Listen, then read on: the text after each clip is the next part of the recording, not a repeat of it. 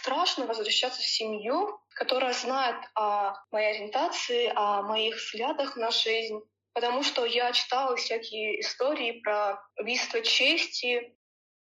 Я им говорила, я готова посидеть в тюрьме, лишь не отправляйте меня домой.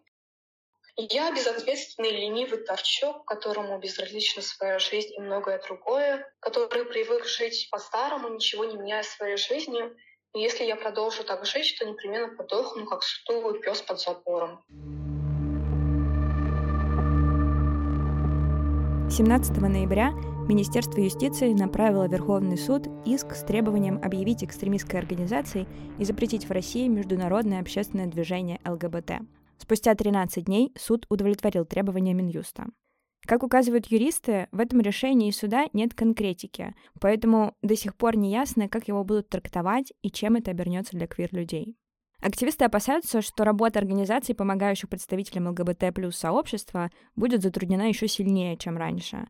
В этом выпуске мы хотим рассказать историю девушки из Дагестана, как родители поместили ее в пыточный реабилитационный центр, где лечили от бисексуальности и атеизма, и как в этом участвовали местные силовики. Привет! Меня зовут Полина Колесникова, и это подкаст «Хата с краю» — Трукрайм о государственном насилии.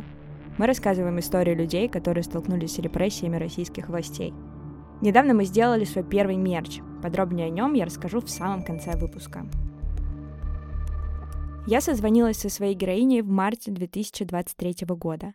Элине Ухмановой 20 лет. Она родилась в чеченской семье в дагестанском городе Хасавюрт. Вообще, мысли о том, что в моей семье что-то не так происходит, возникали у меня еще лет, наверное, с 11, потому что у меня в семье было регулярное насилие, и с самого детства я видела насилие не только по отношению к детям, то есть к нам, но и насилие между мамой и папой, потому что в моем детстве папа очень сильно пил, и из-за этого возникало очень много ссор и скандалов на семье, и все это часто доходило до рукоприкладства. И, естественно, моя мама после этого, ей нужно как-то выплеснуть всю злость свою, и она так выплескивала ее на нас.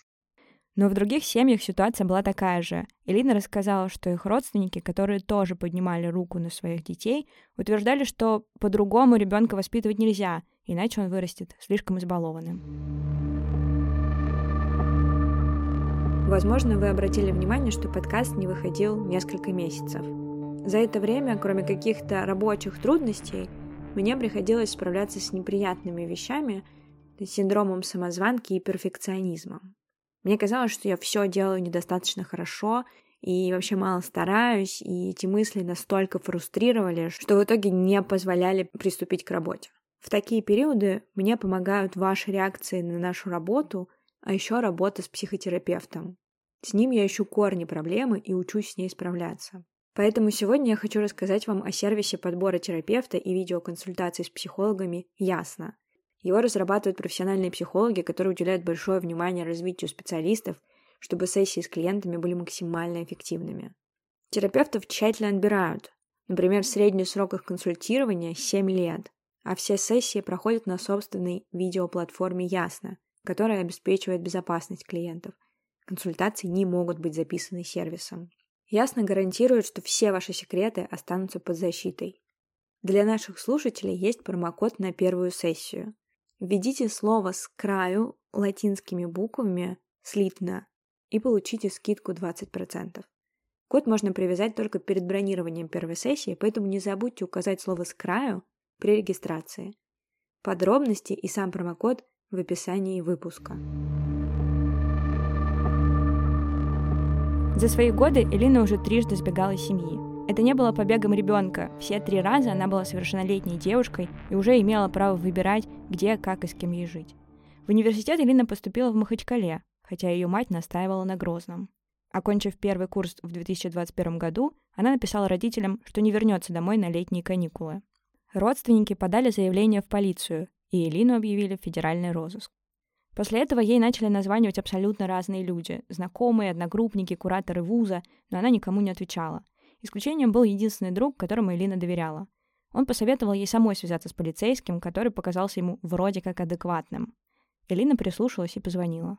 И действительно, там ответил очень приятный мужчина, сказал, что все понимает, насилие в семье это плохо, у меня он еще сказал, что у него больная жена сейчас дома ждет таблетки, а он не может никак не приехать, потому что занят своим делом, моим делом. Мне нужно просто приехать в участок, написать э, расписку о том, что сейчас со мной хорошо. Я добровольно ушла из дома, чтобы меня сняли, в принципе, с розыска, и я могла дальше жить. Мне стало его жалко после того, как он сказал, что у него больная жена. И я почему-то думала, что раз это полиция, то полиция будет на стороне, на моей стороне.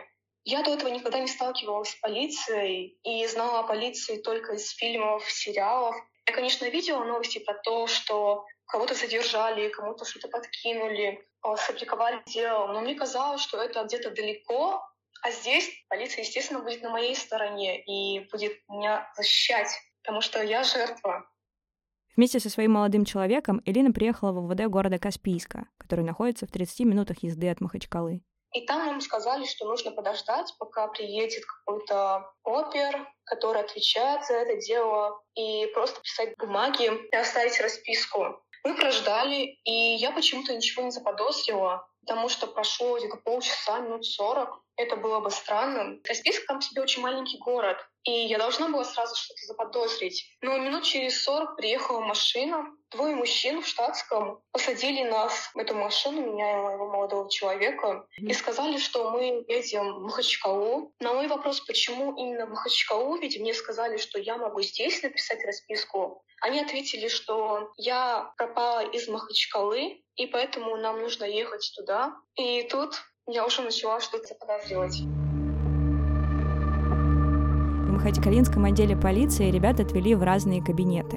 Элина по голосу узнала оперативника, с которым говорила по телефону, того самого, который рассказал ей про больную жену и этим вынудил приехать в участок. Она спросила, может ли подписать документы и сразу уехать домой. И они сказали, что нет, сейчас приедут твои родители. Начали на меня кричать, как ты можешь так поступать со своими родителями.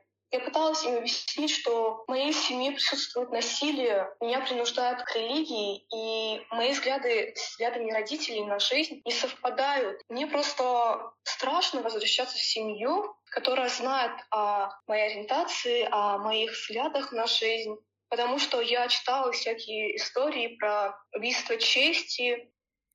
В 2020 году правозащитный проект «Правовая инициатива» опубликовал доклад, в котором выразил обеспокоенность из-за распространения убийств по мотивам чести в современной России. Авторы исследования заявили, что такие преступления на Северном Кавказе — это не изолированное явление, а фактически заключительный этап насилия после продолжительной и оставляемой без внимания непрерывной череды принуждений, давления и издевательств в отношении женщин и девочек. Так, только по официальным судебным данным, с 2011 по 2019 годы по мотивам чести были убиты 48 человек — которых заподозрили в неприличном и неподобающем поведении. Во всех случаях убийцами стали мужчины, близкие родственники жертв. Чаще всего это братья, отцы или дяди. Ну, они сказали, что им все равно, что их тоже избивали в детстве, они выросли нормальными людьми, что до конца своей жизни я буду принадлежать своим родителям, и я не имею права что-либо говорить против них, и что вообще из-за таких, как я, проблемы у них, что-то вроде «вы и нефоры постоянно создаете нам проблем». И я подумала, что, блин, если они так говорят, значит, я не первый человек, который сбегает из семьи, и такое у них случается довольно часто. Я не могу понять, почему вместо вместо того, чтобы заняться проблемой, ведь люди не сбегают из хороших семей, из понимающих, любящих семей. Вместо того, чтобы заняться этой проблемой, они просто оправдывают это и возвращают детей в семьи обратно. Я пыталась им объяснить, что я совершеннолетний человек, что я могу просто оставить расписку и уйти, но они сказали, что я никуда не выйду. В какой-то момент силовики начали угрожать Лине и ее парню, что подбросят им наркотики и задержат. Что вы в этот момент почувствовали? Я, если честно, была не против. Я им говорила, я готова посидеть в тюрьме, лишь бы не отправляйте меня домой. Но я очень переживала за своего молодого человека, потому что у него-то в семье все не так плохо. И он к этому, к тому, что могут подкинуть наркотики, не так, наверное, посмотрит, как я. Полицейские заставили Элину встретиться с родителями и завели моих родителей в этот кабинет, хотя я их просила, что не надо. И у меня началась истерика. Я плакала. Я сказала, что ничего не буду подписывать. Стали тоже на меня кричать. Как я могу так поступать? Кто этот парень? Что я вообще делаю? Что я позорила их? А полицейские просто наблюдали за этим. Моя мать хотела меня ударить, но отец ее остановил, вывел из кабинета, чтобы она успокоилась. И после пяти часов нахождения там они мне сказали, ну ладно, давай так поступим. Ты сейчас подпишешь все документы, напишешь расписку, едешь домой с родителями, и если с тобой там что-то произойдет, ты можешь нам позвонить, и мы решим, и я понимаю, что они так сказали, чтобы я просто все подписала и свалила, потому что уже было поздно, уже было где-то 2-3 часа ночи. Мне на тот момент было очень страшно, я была очень уставшей, не хотелось спать. И я все подписала и ехала домой. Как только Элина приехала домой, там начали собираться ее родственники. Тети в основном со стороны отца, и начали спрашивать, что вообще произошло, кто этот парень. Начали говорить, что мне нужно выйти за этого парня. Я понимала, что если я сейчас скажу «да, хорошо», то у меня не отберут телефон, а если я скажу, что нет, у меня его отберут. Mm-hmm. И тогда вообще будет ужасно. Я сказала «да, хорошо», начала ему писать об этом. Но, естественно, я не хотела вообще выходить замуж. Мне было 18 лет. Я думала, какой замуж? В итоге они начали мне говорить, что это все джинны, мне запудрили мозги, что такое бывает с молодыми девочками, что в них вселяется джин, и они творят глупости, и что мне нужно лечиться, из меня нужно изгнать джина. И мы через несколько дней поехали с, с моим отцом и с тетей к богослову изгонять из меня джина. Элину привезли в обычное здание, где на первом этаже был магазин, а на втором продавались лекарства. Там же располагались две комнаты, мужская и женская.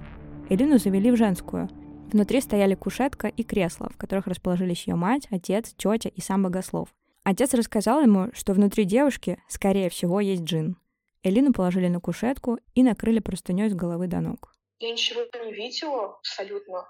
И он начал очень громко читать молитвы из Корана. Очень громко. И это очень долго продолжалось. Я все время, лежала там, думала, лишь бы ничем случайно не шевельнуть, не шевельнуться типа ногой, рукой, чтобы они не приняли это за то, что из меня выходит джин. Я просто лежала в напряжении, думала, когда же это все закончится. И у меня уже, если честно, начала голова болеть, потому что он действительно очень долго читал все это и очень громко, чуть ли не в ухо параллельно тыкая меня то в ногу, то куда-то еще. В итоге богослов сказал, что никакого джина в Элине нет. На нее просто плохо влияет телефон. Еще он посоветовал ей носить хиджаб и молиться. Отца этот результат не удовлетворил, поэтому он повез девушку к другому богослову, где на ней также громко читали молитву и трогали разные участки тела. Но этот богослов уже сказал, что дал мне святую воду, сказал, что мне нужно искупаться с, этой водой. Он также сказал, что влияние телефона очень сильное на меня было, и влияние друзей каких-то плохих. И в первый раз бывает такое, что Джин не выходит, поэтому нам нужно несколько раз еще прийти к нему. И все это, конечно же, оплачивалось. И я решила, что просто не выдержу еще одного сеанса такого. И на следующий день сбежала. Первый побег из дома, как сама Алина его называет, продлился полтора дня. Во второй раз ей удалось оставаться в безопасности гораздо дольше. За следующий месяц она наладила жизнь, остановилась у друга, работала и планировала снять себе квартиру. Днем 23 июля Элину отпустили с работы пораньше. Во всем районе было отключено электричество. Дома девушка столкнулась с другом, у которого жила. Уходя на работу, молодой человек спросил, планирует ли она куда-то идти вечером, или он закроет ее в квартире и заберет единственную связку ключей с собой. Элина устала и планировала лечь спать, поэтому разрешила ему уйти с ключами. Спустя 15 минут Элине позвонил ее парень и позвал гулять. Еще через 10 минут ей написал друг, который только что ушел из квартиры, и рассказал, что с ним связались незнакомые мужчины, представившиеся полицейскими. И сказали, что они знают, что я нахожусь у него, и они знают, что ключи только у него, и что ему нужно приехать, открыть дверь, и им нужно забрать меня, чтобы я дала показания, какие-то написала расписку, я сначала никакую связь не заподозрила. Но потом мой друг спросил у меня, писал ли мне до этого кто-то. Я сказала, да, ну, типа, вот парень писал. И после этого он приехал, открыл дверь, никогда не забуду просто эту сцену. Он открывает дверь, я выхожу из гостиной, и у двери двое мужчин в гражданской одежде. У них в руках телефон, они все снимают, просит показать, что находится в рюкзаке. Я открываю рюкзак, там ничего, естественно, такого нет. Моя расческа, косметичка, мои документы. Они забирают сразу же документы. И говорят, что нам сейчас нужно поехать в отдел, дать объяснительную я им сказала, ну как же, я уже была в отделе, когда первый раз бегала, я там оставляла расписку, и я им говорила, что еще раз бегу, и они сказали, типа, оставь расписку еще одну и просто делай, что хочешь. Я спустилась вместе с ними, и мы сели в черную пиору без номеров. Жутковато. Тут я уже, тут э, я уже запаниковала, и я спросила у них, а в какой отдел мы едем? Потому что в Махачкале было несколько отделов. И они сказали, типа, мы сейчас доедем, и ты узнаешь. И параллельно стали рассказывать мне о том, как они меня нашли. То есть они такие, а ты знаешь, как мы тебя нашли? А все это твой парень. А, это было не так сложно. Элину привезли к частному дому в центре Махачкалы на проспекте Имама Шамиля. Я вижу, что там не двери просто, а решетка огромная. Мы заходим в дом и проходим в гостиную, которая была совмещена с охраной. И я сажусь в кресло, вижу там какие-то надписи «Реабилитационный центр», «Альянс Recovery», что-то такое.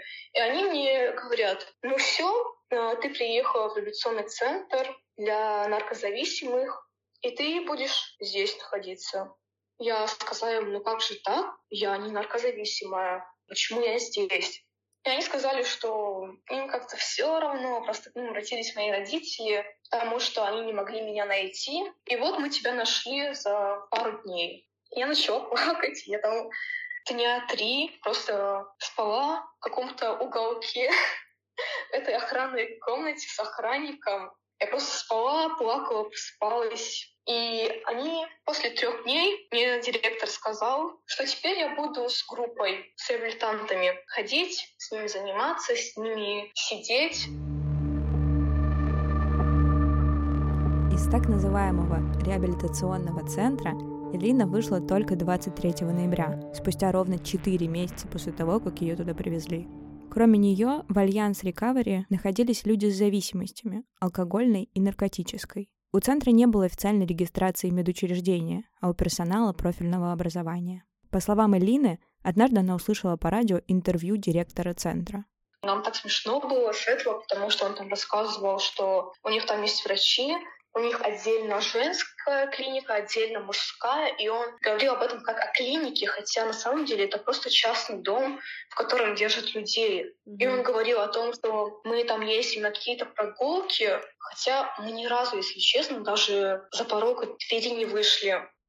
Когда история Лины стала публичной в 2023 году, издание News Tracker опубликовало комментарии директора Альянс Recovery — который заявил, что центр закрылся полтора года назад. При этом он подтвердил, что Элина действительно проходила там реабилитацию, но, по его словам, никакого ЛГБТ там не было. Во время подготовки подкаста мы выяснили, что на имя директора зарегистрирована компания ООО «Зима-лето сервис», которая торгует техникой и ремонтирует ее. Она была зарегистрирована в июле 2021 года в доме на проспекте Имама Шамиля, куда Элину привезли после похищения. Элина называет людей, которые жили в этом центре, реабилитантами, поэтому мы тоже будем использовать это слово. Так вот, в центре было мероприятие под названием «Свеча», на котором реабилитанты должны были представиться и рассказать о своих мыслях и чувствах за день. Что-то по типу «Всем привет, я Магомед, я наркозависимый». И я первое время там говорила типа просто «Привет всем, я Эля», и все не говорила о том, что я наркозависимая, я зависимая. И после месяца стали, они стали настаивать на том, чтобы я говорила, что я зависимая. От чего? Они мне говорили о том, что хоть я еще не употребляла, но я уже зависимая. Говорили мне это очень часто. Так часто, что в какой-то момент я сама поверила в это. Но потом я просто подумала, а от чего я действительно зависима? Это все глупости. Но я продолжала там говорить, да, да, да, конечно, потому что мне не хотелось никаких проблем. И просто играла роль такой послушной, хорошей девочки. Потому что, если честно, мне очень страшно было. Мне не хотелось наказаний. В группе одного из реабилитантов назначали старостой. Он должен был присматривать за остальными и записывать замечания всем провинившимся в маленькую книжечку. Провинностью считались непослушание, неуважительное обращение к охранникам, директору или старости, драки и мат. В наказание реабилитантам назначали, как это называет Элина, писанину. Людей заставляли около 500 раз писать один и тот же текст. Саму Элину тоже наказывали таким образом. Однажды она несколько дней подряд должна была снова и снова писать такие слова. Я безответственный ленивый торчок, которому безразлична своя жизнь и многое другое, который привык жить по-старому, ничего не меняя своей жизни. И если я продолжу так жить, то непременно подохну, как сутулый пес под забором. Были и вовсе пыточные наказания. Провинившихся людей заковывали в наручники и подвешивали за перила, вынуждая стоять на кончиках пальцев всю ночь. Там у одного реабилитанта с другим реабилитантом произошла драка, после чего его в наручниках просто повесили за перила. Это для меня был шок, когда я первый раз такое видела. И он висел там сутки. Нам никому не разрешали с ним разговаривать. Даже если он как-то пытался не заговорить, нам запрещали отвечать ему. Он там провел всю ночь, но после он, конечно, сбежал оттуда. Другие реабилитанты, проходя мимо подвешенных людей, старались дать им воду или еду, но очень осторожно. За это тоже могли наказать. После побега двух человек центр переехал в новый дом на окраине Махачкалы, где были надежные решетки на окнах. В комнатах реабилитантов установили камеры, чтобы следить за ними. А вообще полиция знает вот о таких центрах? Самый прикол был в том, что второй день, который они снимали, э, сын хозяина этого дома был полицейским. О, А как вы это узнали? Нам директора сказали. Понятно. И плюс хозяин приходил, так как у него там был курятник, то есть отец этого полицейского, он приходил. Спустя четыре месяца Элина отправилась домой. Она хотела устроиться волонтеркой в этот же реабилитационный центр, чтобы получить доступ к телефону и снова сбежать из дома.